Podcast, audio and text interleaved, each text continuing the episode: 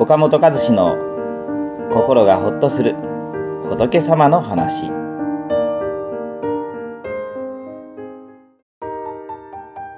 まあ、会話が苦手な人でもうなずくだけで話が弾みます、まあ、なかなか会話が続かない。喋ろうとしても言葉に詰まって何を話していいかわからなくなってしまう、まあ、こういう悩みをよく聞きますね、まあ、職場でもまあ、飲み会でも自分から声をかけるのをためらってしまってなかなか人とのこのつながりができないことに悩んでいる人っていうのは多いと思います、まあ、誰とでも気さくに話すことができたらいいなと思って会話を盛り上げることができる技術を学びたいという人も結構多いと思いますね。ではどうしたら会話が上手になれるのでしょうか、まあ、これは昔からですねこの話し上手は聞き上手と言われるんですね。会話の上手な人は会話の上手な人は流暢に喋れる人でもないですし、まあ、声がいいとかね美声な人でもありません。もちろんこの演技力があるっていうねそういう人でもないんですね。上手に相手の話を聞ける人なんですね、ま、例えばね、えー、皆さんの周りにとても上手で喋ればペラペラペラペラといろんなことを話すことができるのに、まあ、会話になるとこう場が開けたりみんながなんか目を背けたりしてしまう。そんな人はいないでしょうか。まあ、そういう人は口はうまく回っても相手の話を聞こうとしないから一方的に話をしてしまって、まあ、そもそも会話が成り立たないんですね。逆に口下手でもですね話をするのが苦手でもたくさんの人から声をかけられて食事に誘われたりして慕われてる人もいます、まあ、そういう人は、まあ、聞くのが上手なんですね。あの人と会話するととても親身に聞いてくれる。あの人と話をするととても心が和む癒される。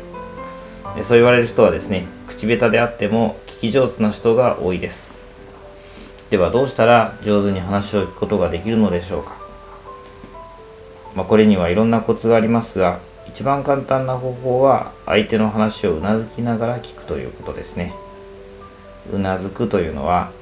首を縦に振るだけの簡単な仕草ですがやるのとやらないのとでは大きな違いがあります。まあ、これは心理学でもね実証されてるんですね、まあ、会話におけるうなずきの効果をマタラゾというですね心理学者が次のような実験をしました、まあ、採用試験の面接の場で面接官が相手の話に積極的にうなずく場合と全くうなずかない場合で相手の発言回数がどれだけ変わるのかといった内容でした。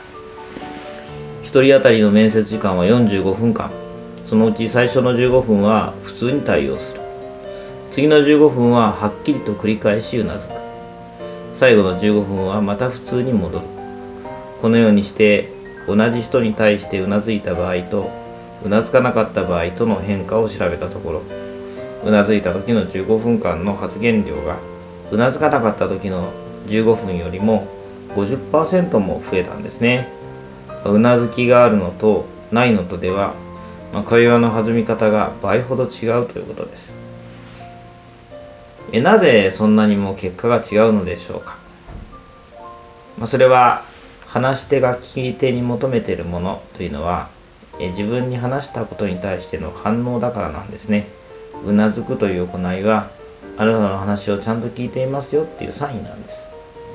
うなずくという反応があると自分の話を聞いてくれていると安心して話ができるので自然と会話が弾みます。逆に反応がないと関心がないのかな？自分のこと嫌っているのかな？と不安になりますから早く会話を打ち切ろうとしてしまうんですね。聞き上手な人はうなずき方も上手です。単に機械的に首を振るんではなくここは相手の分かってほしいところだなと思うと強くうなずく。悲しかった思い出についての話になると悲しそうな顔をしてうなずく。うなずくだけでは相手が物足りないだろうなと思う時はそんなことがあったんですね。それは辛かったんですね。と愛の手を入れる。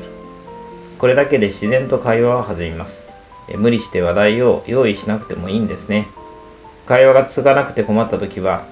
話題に問題があったというよりもお互いに相手の話に対する反応がきちんとできていなかった場合に多いと思います。話すことが苦手でも丁寧に相手の話を聞くことに心がければ誰でも会話上手になることができるんですね。